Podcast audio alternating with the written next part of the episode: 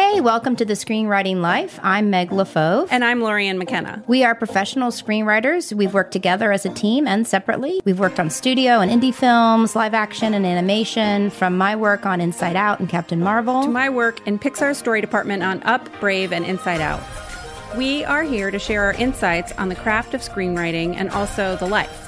How to not only survive the ups and downs, but thrive. We want to help you become the best screenwriter you can be and to reassure you that you are not alone on this journey. What is up, Screenwriting Life family? Producer Jeff here, and I want to start by saying I hope all of you had a wonderful and restful Thanksgiving. As promised, we're bringing you a special this week, and what we ended up doing was cutting together an episode to support you all emotionally. You know, one of the things that really separates our podcast from other screenwriting shows is our emphasis on talking about the emotional challenges that accompany the creative journey. And we've had so many writers beautifully discuss how they cope with those challenges. And so we're kind of viewing this as a way to amp up your emotional toolbox and continue to build emotional fortitude when it comes to your journey as a writer. So let's go ahead and dive in. I'd like to start with a clip from Sam Bain, who is not only an award winning comedy writer, but also a fan of our show. So, Sam, if you're listening, hi. I uh, hope you had a good Thanksgiving. In terms of what Sam talked about that really resonated with me is this idea that talent is an essential part of us finding success as a writer, but so much more important than that is the idea of emotional fortitude and fostering a temperament that will set us up for success in this business. I thought that was just brilliant, and I think you will too. Uh, you talk about getting notes and how much you like people to read. Um, what is your process? You know, we talk a lot, you know, we get notes. It's like, fuck you, fuck me. Okay, now I have to do it. Uh, I don't know that that's universal, but what's your experience when you get notes? Uh, you know, I, I, I love I love getting notes. No, I don't. I hate getting notes. I was gonna say, oh my god, we've met you've met him. You're the we've unicorn. Met, we've met there the unicorn. I like I mean, the way though you tried to say it with such conviction. What do like I You're love? trying to make yeah. it true for yourself. I'm just thinking about your T-shirt and your mug that I yes, saw on I did website. just get the. I got the notebook last night. It says I love getting notes, and I was like, but do I? Okay, I have a notebook. yeah, I mean, it just depends, right? I mean, it's I like the fuck you, fuck me thing. I would relate to. It's it's pretty hideous, and it doesn't really get any easier. I think that you know it's important to make time to emotionally process all these things, and sometimes that can take a while. I think that for me, I've found that you know, the more I can allow myself to have the fuck you feelings, the better, right? Mm. I think it's dangerous to pretend that it's all fine mm. when it mm. isn't. And I've been very fortunate in the sense that I get notes generally off very smart people who are engaged. I've only had a few bad experiences, people who I didn't think were giving me good notes. Um, and you know, it is about sort of positive self-talk and focusing on what can be done to, you know, if there's one, if you get a shit ton of terrible notes and it's really demoralizing, there must be one thing in there that can make your script 1% better. So just start with that, you know. Um, but yeah, it's tough. I think having a partner helps because it's a more of a shared you can almost laugh about wow that really went badly it's harder on your own you know you have to to me, one of the reasons I love listening to the show is because I feel like I have you guys in my corner. Because if I'm writing solo, which I do mostly, and I get the notes, there's no one to sort of turn to. But knowing that everyone's going through the same thing really helps. I don't know if you've um, gotten a chance to read. One of the critical things, which you know you talk about so much in the show, is the emotional self management, and I think that one of the one of the um, you know you can read a lot of books on screenwriting and it's mostly about craft but one of the great things about your show is you understand how that's only half the picture. You know a lot of it is developing a temperament. And i know a lot of very talented writers that i've worked with who maybe have all the talent but don't have the temperament who basically can't handle the pain right? Mm. because a lot of writing is just pain disappointment frustration anxiety. The list is fairly endless. I won't go on to be too depressing. But you know you need to have stamina. You need to have a certain amount of of of um, bloody mindedness to stick it out and I think that people maybe underestimate that at the start because we're all enthusiastic and maybe we have some talent, which is fantastic. But if you really want to make a go of it over 30 years or whatever, that temperament piece is the critical piece, actually. Closely connected to this idea of the inevitability of notes, uh, Matt Lieberman was on our show. He recently wrote Free Guy with Ryan Reynolds, and he was talking about how notes are just such an inevitable part of our journey as a writer, especially when we start getting paid to do it. And how the thing I love that Matt talked about was every piece of the production puzzle from producers to writers to directors, even to editors, right? want to make sure that they're leaving their creative stamp on the material or the blueprint that you've created. So, kind of getting comfy with that idea is a really important part of the process. Yeah, I've had to yeah, I've had to give people their bad ideas and and you you know, if if they're, you know, a good enough producer, they'll be like, "I know I told you to do this." Like and yeah, it doesn't work. And another thing I found is like studio notes is like they'll give you notes that, you know, I'll like I'm the first one to kill my darlings and I'll like to make it work, I will like, I will reconstruct huge parts of the script when maybe that wasn't necessarily. Maybe like a lot of notes are sometimes more nuanced. You you don't have to be dress like when you when you talk about band-aid fixes. Like uh, yeah, there's nothing worse than reading somebody else's script and seeing where they clearly just jam these things and you don't want to have that in any kind of assignment. So and usually yeah, you just need to be a little more nuanced probably than you think. I think that the overall thing that we just keep talking about on the show, right, is you have to learn by doing. And even then, you're still sort of, you're still just sort of, every opportunity is a new opportunity to learn something, right? There, there is no code you crack.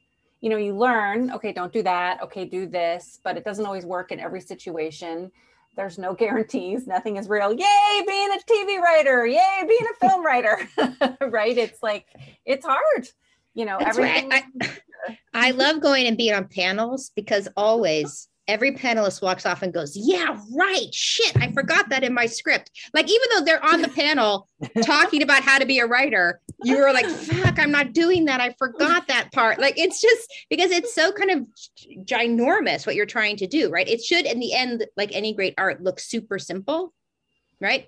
But actually, to get to that simplicity is so it's just a, a lot of work right? Uh it's you know it's even to get when you talk about high concept ideas finding that high concept idea that you can say in a line or like when your manager had that you had that wonderful day that he's like this is special which i think we all live for. Mm-hmm. um, i live for someone saying this is a movie. You're like whoa that is the brass ring. To get to that are a lot of misfires and i well, think that's a lot of special. This is a movie. I have a few notes right? Well, there's always notes. I mean, just come on. They're gonna. My, I told you, my friend at the premiere of her movie got notes from the the distributor uh, at the premiere party. Like, I mean, there's always notes. Yeah. Um, he was taking the movie back and cutting it. So, like, there's always notes. But like, I just think that sometimes emerging writers think that you write a script a couple of times and it's done, and it's like no, you're going to write that script many times to get to the next script, which you're going to write many times to get to the next script to write many times to get to that high concept idea. Because there is, like, you're right, Lorien, like it, it always is learning, but at the same time, you're gathering tools. Like, Matt, you have a toolbox so that when you took this personal idea of the, rep- the repetitiveness of your life, and then you had this oddball, wonderful thought as you're walking around, your brain knows how because it's written so many scripts it's gone through this so many times. You knew that's an idea. I know how to do that. Like it is a, it, you do need to do all this work to get the tools in the toolbox. You do. Absolutely. I mean, very occasionally I've had friends who like, you know, had very big success early on and then they don't know how to repeat it. Like it takes them a couple of years to catch up. Like they're like, how do I do that again? Like that, uh, yeah, you, are to have to do the work one way or another. Uh, you can't, definitely can't count on getting lucky. Like it's yeah, you, you have to do this because it's come it's pouring out of every pore. You you want to do this. Like yeah, I was. It took so many years of a day job working nights and weekends to even get to the first step, uh, and I didn't. Ever even feel like I was yeah, at that first step. It's still, yeah, I, st- still don't. And you're mentoring too, which we think is so admirable. Have you ever have you ever mentored a, a writer like directly with their work, or is it more general? And and and by that I mean sometimes when I'm mentoring, and I'm reading their work and giving notes, or sometimes when I was teaching, when you get it back, you're like, wow, they heard 10% of that, which I understand because their brain is frying and they don't even have the experience to maybe understand what you're saying. They haven't written it. Like, do you find that, or have you, or do you stay more kind of general screenwriting questions? No, no, I yeah, I, I help, definitely help people with their work. I worked at, uh, for Imagine Impact, where I literally was working with uh, this one writing team and uh, another guy, like to, uh, yeah, to develop their screenplay. And being a screenwriter is kind of a meditation and eating shit. Someone told me like everybody is always, I hope I'm allowed to curse.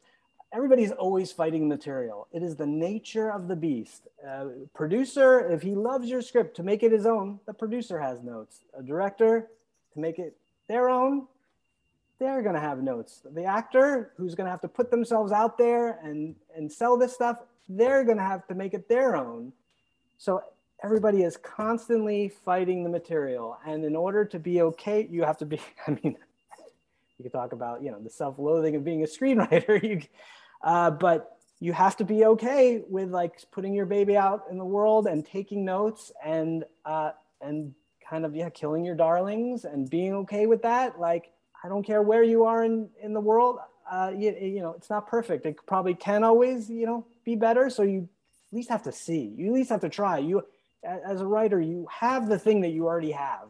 If you're like if i'm a writer i'm giving it to somebody to get notes. Like you already have the thing you gave them, so you're good.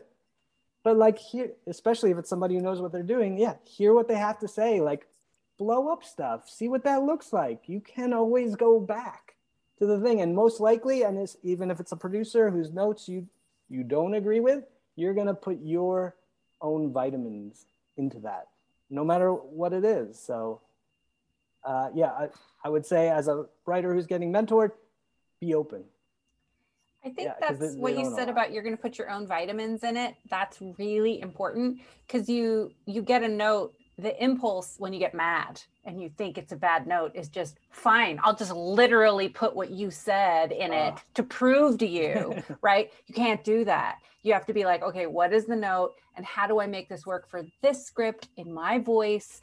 And you know, like the the job your job is not to prove them wrong. Your job is to figure out how to make it work right? So you right. have to like again more math but it the impulse can be you know fine you fucking write it you know like that kind of table flipping moment that i've never experienced in my life. That's a hypothetical.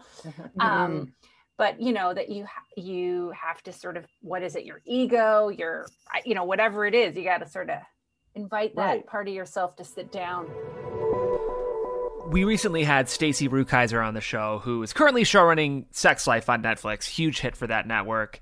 Um, and she was talking about, speaking of notes, sort of her hill to die on when it came to notes that she was getting from the network, and the one thematic note that she knew she had to stick to for the show to succeed. So it's interesting for Stacy to talk about processing through her notes from the network knowing that her convictions were the right convictions when it came to her job as a showrunner, but also approaching those notes with humility. I think my biggest takeaway that Stacy talks about here is the fact that if we humble ourselves to seriously consider every note that we get, it will always make our work better. When you have notes come in from whatever source, how do you figure out sort of what quote hills to die on? Mm-hmm. Right? How do you ne- negotiate that? Yeah, well, that's a very good one. I mean, I think it's really important to take some time and not respond right on the call.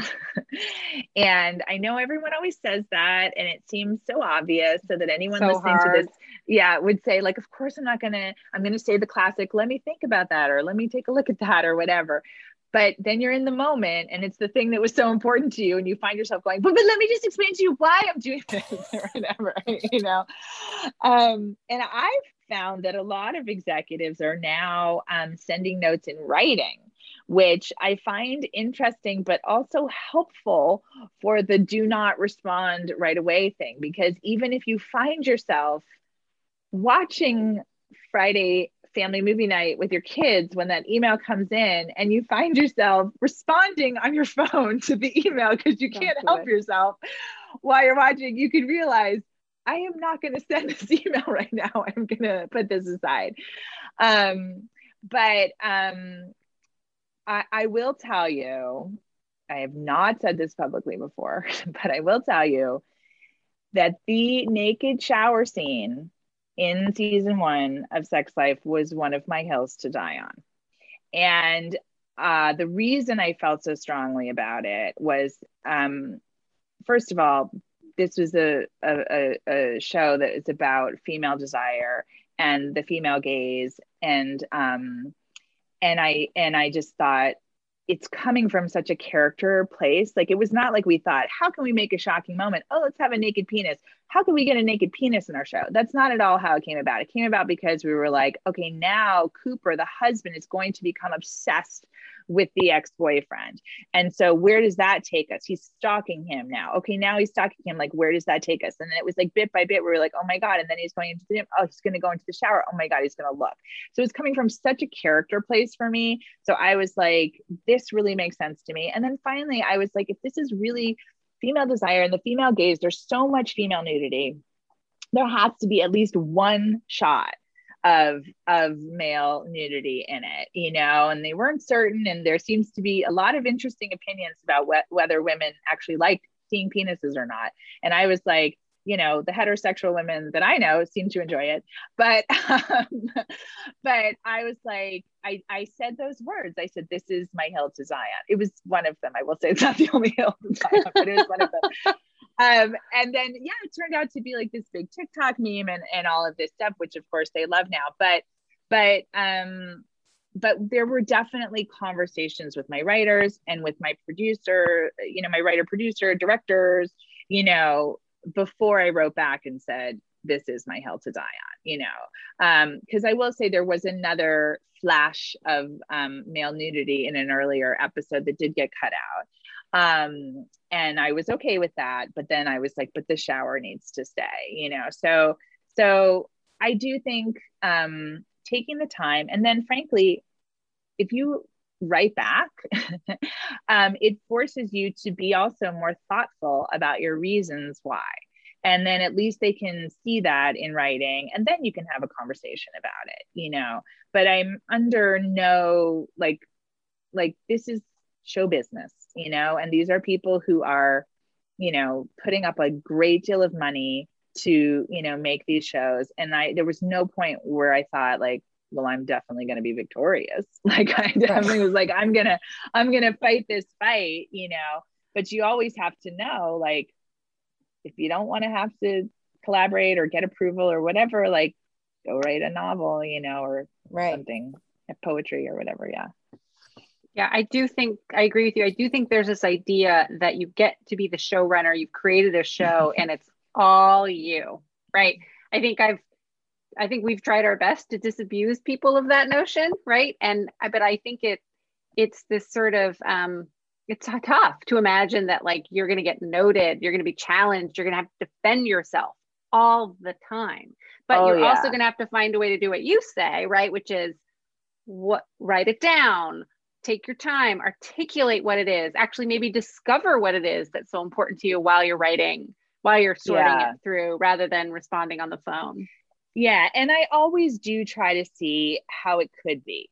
Like, you know, because even like when you get a note that you don't like, you need to go back into the writer's room and all your writers are up in arms too and going, like, we love this for good reason or whatever. But I always say, like, let's just see how it could be. What would that look like if it if it was like that you know? And and i do have to say i think across the board it's like it's terrible to say this or admit this but every note that i've gotten i uh, from anyone from executives actors directors whatever i feel like has improved the material because it does exactly what you're saying. It forces you to go back and say what is when, what am i trying to say here? How is it not quite clear or what what are these people bumping on? Like how how could it be otherwise? And then and then you sort of discover what is your your line in the sand you know? And um and what is the thing that like would make you walk? I don't know. I mean it's like to walk away from a show but like what is and maybe there isn't one you know? But um but i know what it is you know for for sex life. Like i i don't know if i want to say because like let's hope in however many seasons of the show I get to do that I never have to go like, well, I lay down and let them cross that line or whatever. But but I certainly have my like idea of what that is now. Yeah. Hey everyone, so the new version of Final Draft, Final Draft 13, is out. And, you know, the question's going around is it worth it? Is it worth it to buy or upgrade? And our answer is yes. So I recently got notes on a pilot, and I want to see how it works in my rewrite to move a couple of scenes. And usually what I do is, you know, cut and paste, uh, which works out sometimes, but mostly it means I lose text because I move so quickly. But the new version of Final Draft has this cool feature called Navigator 2.0 where you can actually just move scenes around right in your script. So without losing something, I can see what's working, what I'm missing, or what needs to be rewritten, or, you know, if I have to lose the scene altogether. But it's really, really helpful. And what's most important to me about this is that I'm not losing anything. Woohoo! Yes. I am laying out a new project and I want to card it, and I can now do that inside of Final Draft, and it's now a super easy way. You can take those cards and then make them into an outline with a simple drag and drop. So it's just a great way to see the larger story that you're writing and get down the details, track characters. I just love it. And for our emerging writers, a great new feature is Final Draft lets you set writing goals like page count or timed writing sprints, which is super cool. So uh, we think the new version is really worth uh, investing in. So you can head over to finaldraft.com slash products to get the new version with a discount code of SCREENFD for 25% off. You should check it out. That's Screen FD. S C R E E N F D. Guardians of the Galaxy writer Nicole Perlman was recently on our show, and among a million amazing insights, one of the things I love that she talked about was the fact that we need to do everything we can to preserve the fact that we actually like writing. I know it can be so daunting and frustrating and emotionally challenging, as we're talking about with all these guests on the show, but doing everything we can to protect the sacred craft, and sometimes that means saying no. So I think what Nicole had to say about that was really interesting. And then Meg and her got into a discussion about writing Captain Marvel. Of course, they co wrote both have story credit on that movie. And um, in the early process, what questions they had to be asking about the movie, the central character, and how it connected to their own life. I think that's a really important lesson too, just because, like, one of the things that really stuck with me um, was a few years ago. I was uh, you know, I mentor at Sundance. I'm, I'm, one of the creative advisors, and the late great Audrey Wells um, mm. was a, a uh, advisor there too, um, and we overlapped for a couple of years. And um, she, and then she was like, "What are you working on?" And I was like, "Oh God, like I've got all these things. I've stacked myself. Like I, am like four deep right now, and, and they're all in different stages. So maybe that's okay." And and she was like, she was like you look really stressed out. And and she's like and you're not talking about these projects with any joy. And she said you know you're you're um, it's in everybody else's interest except yours to stack you. Um, you know but you you're not going to do your best work that way. And the worst thing is, is it might burn you out and it might make you not want to write anymore. Um, because like if you have a lot of if, you, are stacked so deep on a, on a bunch of projects, you're not going to do your best work. You're going to have bad experiences because you didn't do your best work, but also because the more people you interact with, the likelihood that you're going to have a toxic personality is much higher um, with the more people you work with at one time. And, and it might very well make you hate what you get to do for a living, which is a blessing that we get to do something so creative. And, and it really stuck with me. Um, and, it, and it kind of has shaped my my um, career philosophy for the last couple of years is just like you know you get candy. Candy is a great way of putting it is, is we're lucky enough that we get offered these things which seem you know whether they're based on ip that we love or whether there's like a just a story nugget that you see in there and you're like oh i could knock that out of the park.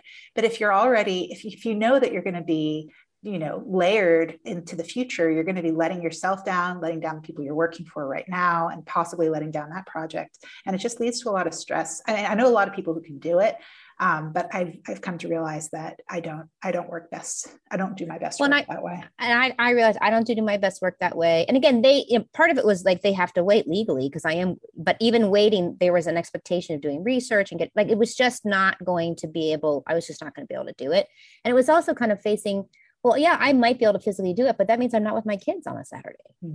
and and I'm not with my husband, and I'm not going to be able to go on that girlfriend trip that I was planning. And you know, like there's also quality of life. So again, high class problem because for emerging writers, you're like, I would take any job. But then I also want to be like, why would you don't take any job? You have to take a job that you know you can do super well, knock out of the park. You know, I mean, you just have to be careful. The other question that came in, which I do remember a lot from Haley, was about the pressure of of her being the first female to get her own movie. Yeah. And I do remember, I remember I brought it up all the time mm. because any and, and finally I remember one day, Nicole, you were like, we just have to forget this. Like we can, it's we just have to not think about this anymore. Cause and I think it was you who said, look at look at eh, look at the Avengers. Any of those storylines, if we give them to her, people, someone's gonna be mad Yeah. about it, right? Like, oh, she just really wants to go home and be with her family. Mhm. Oh, she, you know, whatever. And so we at some point, as much as we're thinking about it, it also can't be the center of the movie Right. that she's female. Yeah. Do you remember that? I do, thing? I do. I remember thinking like if you had made Iron Man from the beginning and it was uh if it was Pepper Potts or if it was a woman from the beginning in the Iron Man suit, they'd be like, well, she's you're saying that women can only get their powers from what they're wearing. And you know, it was like, it was like, oh God, you know, and so it was a little bit, but, but I think it was good in that it really forced us to um, you know, interrogate what what what was the most um true and authentic, but also sort of refreshing and powerful thing we could say with this movie. Um, and and I think the um, the resilience and the idea of what what is what is failure, what is what does that do? I mean, and also like the, the not just failure, but also like the the compassion that is such a part of being human and like your humanity being what gives you strength not just uh, how much you know how hard you can punch something. I mean she, she can punch planets or whatever. Like she it's not that that is not why she is strong. And i think i think that that once we had that feeling about what this is what the movie was going to be about um, you know i felt like we had had done something really good Well, I want to thank both of you for the work you did in creating the emotional spine of this movie. It meant a lot to me. Well, I'm fangirling. it meant a lot to me as a woman, as a mother of a daughter, that some of the things that I saw in that movie, the conversations that were going on in it and outside of it were really important. Like, just really important. Just what you're talking about resilience, right? I think the world is built in a way that we do have to be resilient, unfortunately, right? But that it is something that, you know, we have to do, right? And so that we can take power from that too, right? We don't have to be victims. And I, I just, uh, so thank you both.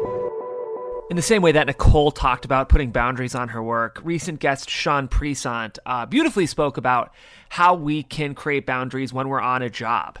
And of course, if you're staffed on a show and you're writing, you're busy. You know, you might have 12 hour days, especially as you approach production. Um, and Sean, who has tons of experience in rooms, wrote about what we can do in our personal life uh, with the ones we love who we're not necessarily working with to create the best environment for both us and for them to succeed. This is a question uh, Meg and I get asked, most women get asked, but how do you manage uh, your personal life and your professional life? Because being in a writer's room, being a writer is very demanding emotionally, mentally, physically. Like, so how do you balance your life with it?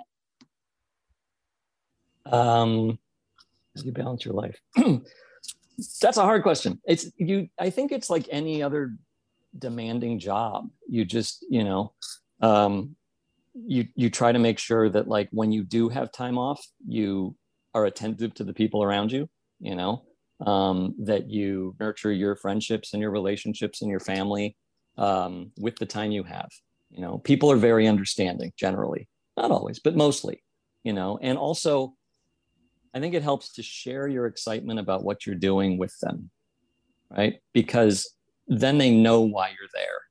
They know what you're doing. And also, you know, talk about everything that's going on there, right? Like if if this is probably true of every job, but like when you have a job that sucks up all your time and attention and exhausts you, you know, the people around you should at least know what you're doing. You know, they should know who you're working with, all that, so that they feel like they're participating in it.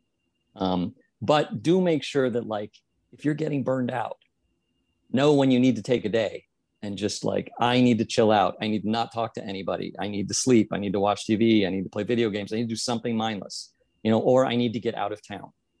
You know, this is, I mean, I think you'll find this may be shifting, um, but mostly you're stuck in LA if you're doing this, if you're doing TV, right? You are in a writer's room, you are in LA. Now with Zoom, and this is the corollary before I went on a tangent before, um, Zoom rooms I think are going to continue on and off. Like it might be, we might be looking at kind of a hybrid situation. Um, what has been good about Zoom rooms is you have more time. You know, they're shorter and more intense, but you have more time and you're at home. So when you break for lunch, you know, you can you can eat with the people that you are with. Like you don't, you're not or sort of stuck in this room. Hide from them. I yeah, or hide from that them. out there. Yeah, I'm just busy. lock the door and say, "We're still working." Uh, Maybe. Colin, yeah, Maybe. Colin, my pizza gets here. Yeah, Postmates shows up, but but it is. But you do, you know, self care is important. You know, like you don't want to burn out, um, and it can be.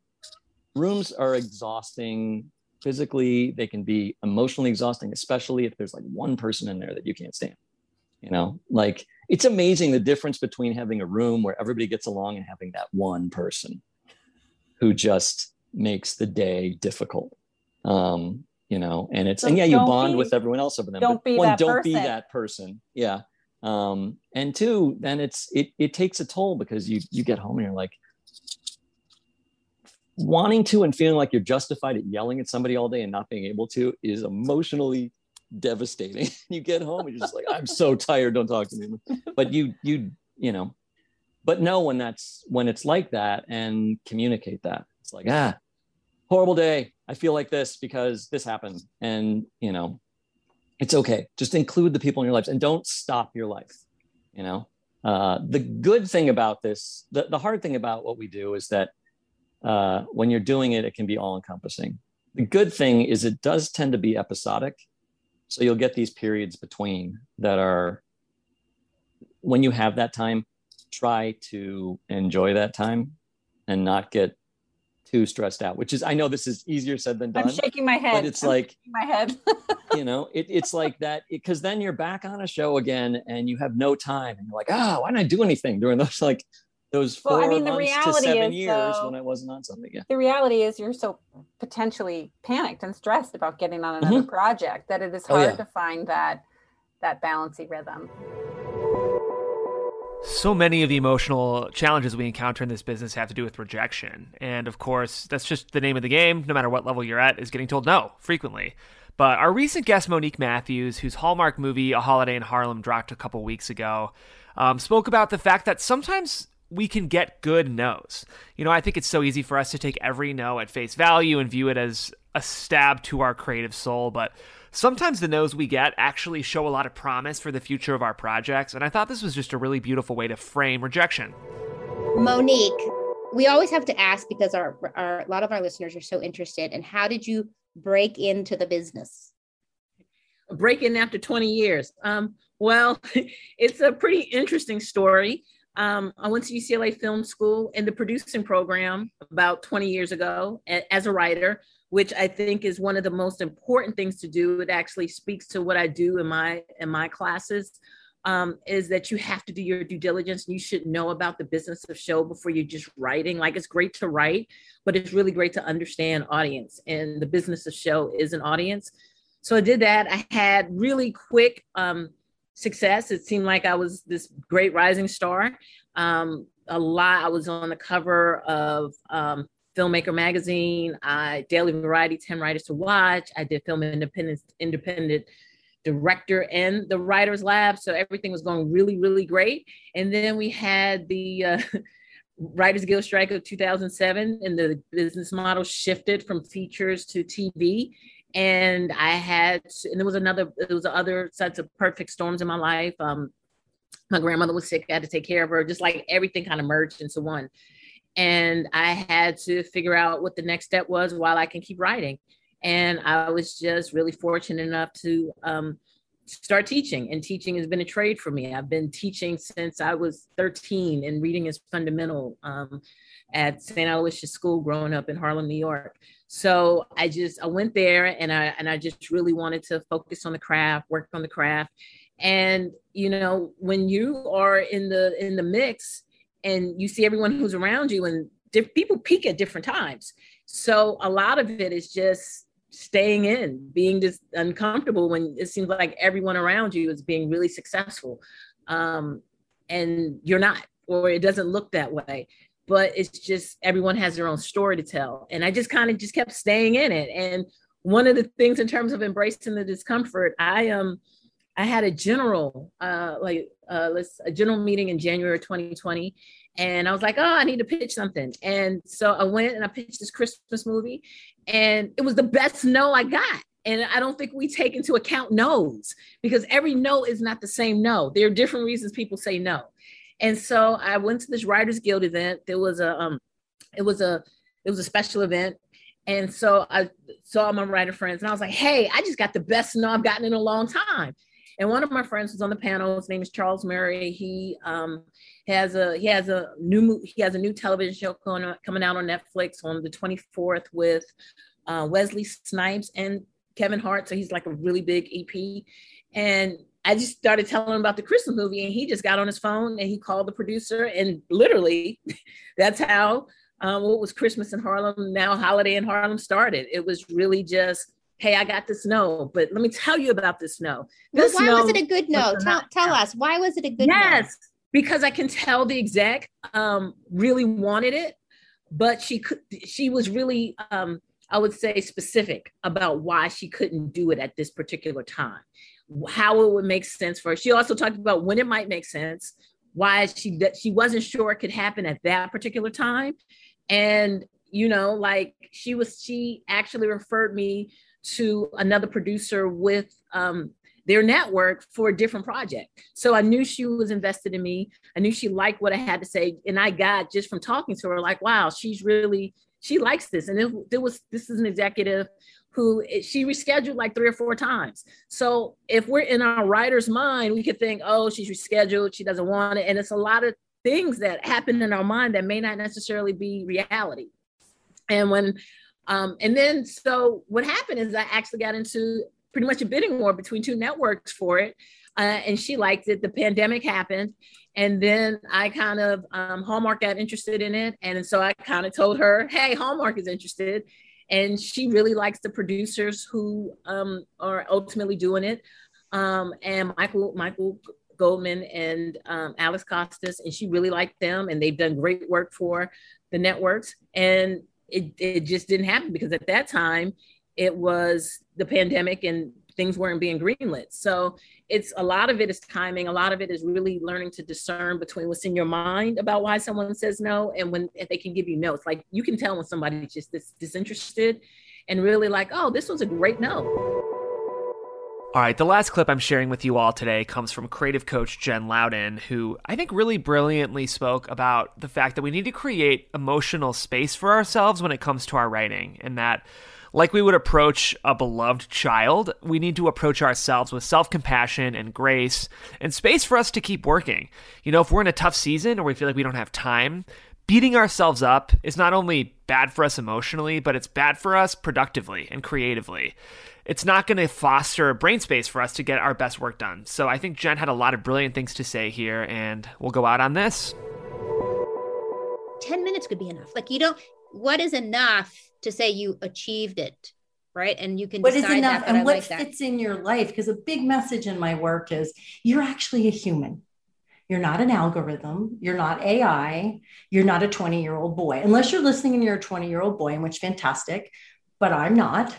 And so, what actual time and energy do I have today? And how much do we just deplete ourselves and fall into why bother because we have those impossible ideals for ourselves two hours every day, no matter what, or I suck. I mean, come on, how does that feel? Is that motivating? But 40 minutes. Okay, 20 minutes. Okay, great. I was for 20 minutes. I was totally present. I sprinted, yay. And then we actually stop and we don't continue the story. I mean, it may be there, but we take our attention attention away from it. We don't continue the story. Well, it would have been better if I did my two hours. We go, I did my 20 minutes. So for me, I had, uh, I'm a runner. I became a runner late in life. I came, became a runner almost at 54.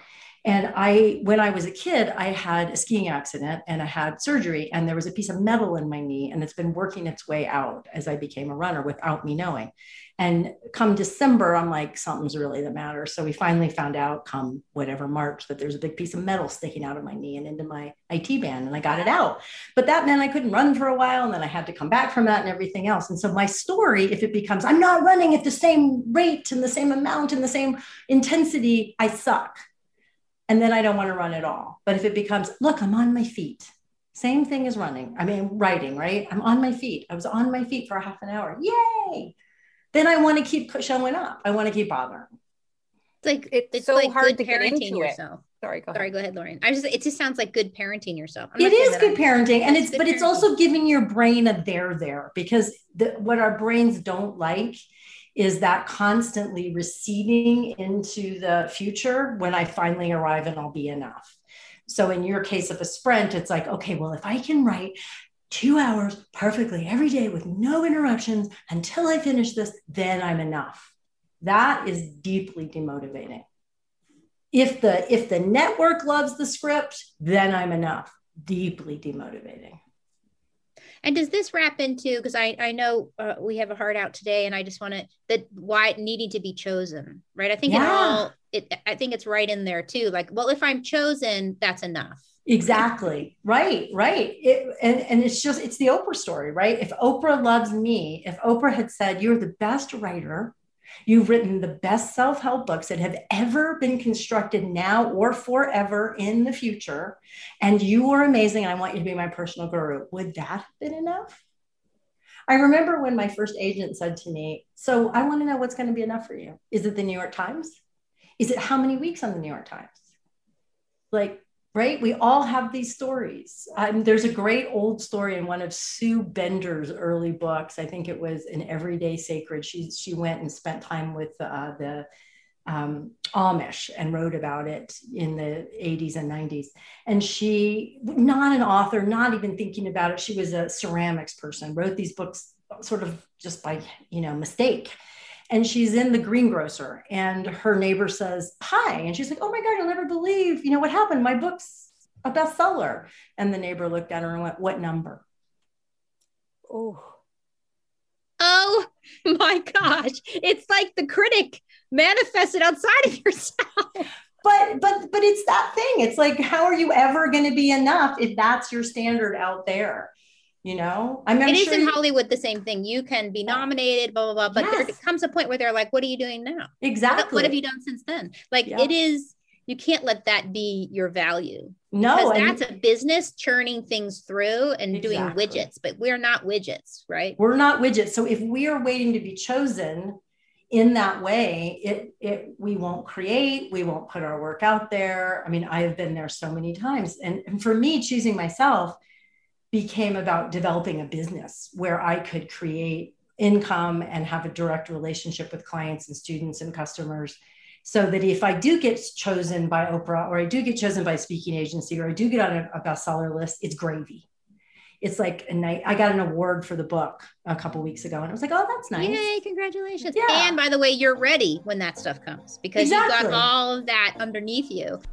Well, thank you so much to all of our amazing guests for all the wisdom and vulnerability that you shared with us in terms of creating emotional fortitude in our journey.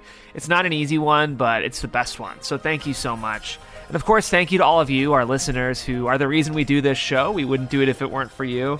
And one of the best ways you can give back is to write us a five star review on Apple Podcasts.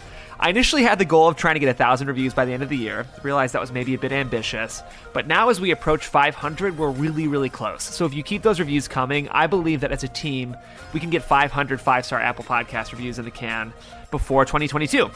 Speaking of these reviews, I want to start with Greg And, who says, "For all writers, not just screenwriters, as a novelist who writes Kidlit, this is my favorite writing podcast." It reminds me to think about all the things I've learned but have stopped thinking about con- consciously, and it introduces me to a lot of new ways to think about writing. Well, Greg, thank you so much. I feel the same way, and um, I'm glad that we can be supporting other writers and creatives beyond just screenwriting. It's all it's all got the same DNA wrapped up into it. So thank you. All right, Chrissy LA says this is my screenwriting lifeboat. Wow, this podcast is a complete godsend. I found it during my leap from a creative adjacent career to pursuing writing full time. I used to avoid screenwriting podcasts because I would always feel worse after them, crumbling under the shame of what I had done wrong in my writing and how far I was from my goals. But Meg, Lorien, and Jeff let us in on a little secret. No matter how successful you are, we all wade through this ocean of doubt consistently. Learning from that vulnerability and having the courage to come back to the page and play is our superpower as creatives. Each episode provides the perfect antidote to whatever roadblock you're facing that day, and the Facebook group is a daily reminder that you are not alone. Happy writing and thank you, TSL. Thank you so much, Chrissy. Uh, we're honored to have you as a listener. And finally, uh, this review says, stunning, a masterclass in screenwriting. Eki O'Dali says Meg, Lorien, and Jeff do an incredible job with this podcast. Not only do they dive into the craft of storytelling and how to write effectively, but they hold our hand as we go into the emotional waters of actually writing.